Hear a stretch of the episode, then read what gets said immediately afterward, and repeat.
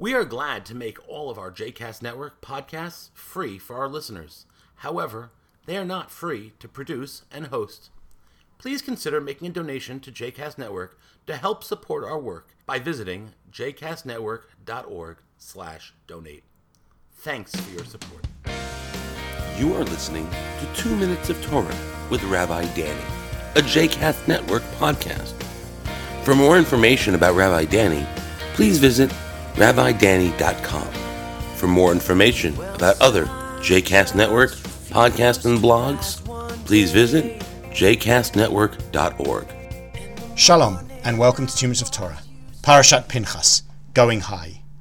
During the recent US presidential elections, Michelle Obama famously said, When they go low, we go high.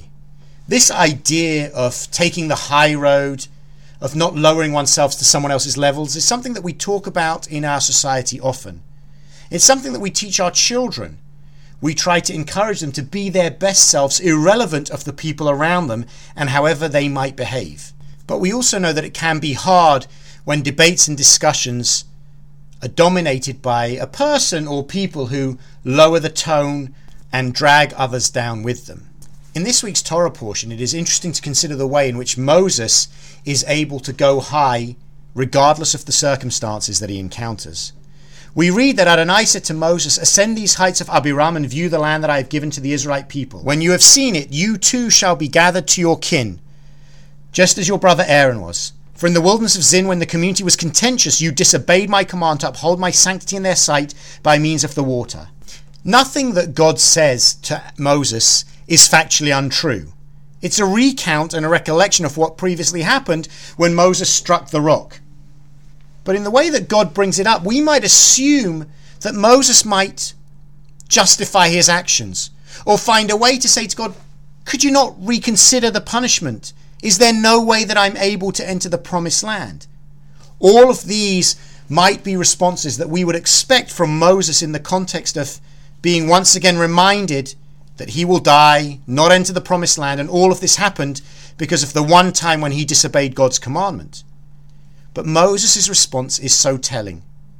He says, Let Adonai, source of the breath of all flesh, appoint someone over the community who shall go out before them and come in before them, and who shall take them out and bring them in, so that Adonai's community may not be like sheep that have no shepherd. He doesn't argue, he doesn't debate, he doesn't avoid. Instead, he rises up and I would argue to one of the highest points in his career as the leader of the people. And he says to God, Make sure that there's someone to look after them after I am gone. We who read this text remember that Moses was so angry that he struck the rock because of the voice of the people and the way that they had nudged him constantly, and especially at that time in the wake of the death of his sister. But Moses always finds that way to go high. And in this moment, he soars, not thinking about himself, not thinking about his fate, but only thinking about the people and ensuring that they will be looked after after he is gone. In this moment, Moses goes higher than the heights of Abarim, but he soars up as Moshe Rabbeinu, as Moses, our rabbi, our teacher, and our leader, and a wonderful example for all of us to follow. Shabbat Shalom.